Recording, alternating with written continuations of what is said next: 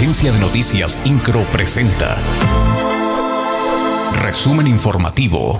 El gobernador del estado, Mauricio Curi González, encabezó la presentación del programa Contigo Seguro de Desempleo, mismo que con una bolsa de 32 millones de pesos pretende beneficiar a 5 mil personas que perdieron involuntariamente su trabajo mediante un apoyo económico de 3.500 pesos durante dos meses, así como vincularlas a un empleo formal y digno. Curi González señaló que a través de esta acción cumple una promesa de campaña y refrendó su compromiso de apoyar a los sectores más vulnerables. En otro asunto, el gobernador del estado, Mauricio Curi González, aseguró que la investigación de los policías de Querétaro debe ser de manera constante. Esto lo señaló luego de la detención de seis elementos policiales del municipio de San Juan del Río, los cuales fueron acusados por el delito de corrupción. El mandatario estatal indicó que con la medida de investigación constante se puede dar certeza y tranquilidad a las y los queretanos.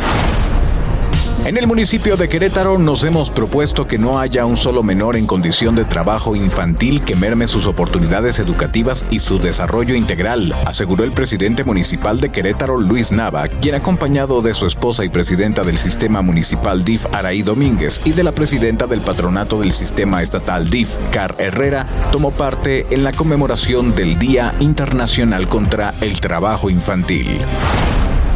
El presidente municipal de Querétaro, Luis Bernardo Nava, se colocó en segundo lugar nacional en materia de desempeño dentro de la evaluación a los alcaldes de las 31 ciudades capitales del país que realiza la empresa CNA Research. En esta encuesta, el edil alcanzó el 66% de satisfacción en su desempeño.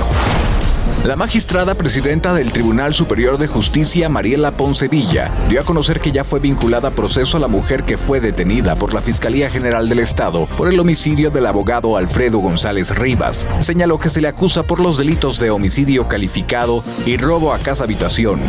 Detalló que la sentencia que podría alcanzar esta mujer por estos delitos podría ascender hasta los 60 años. INCRO, Agencia de Noticias.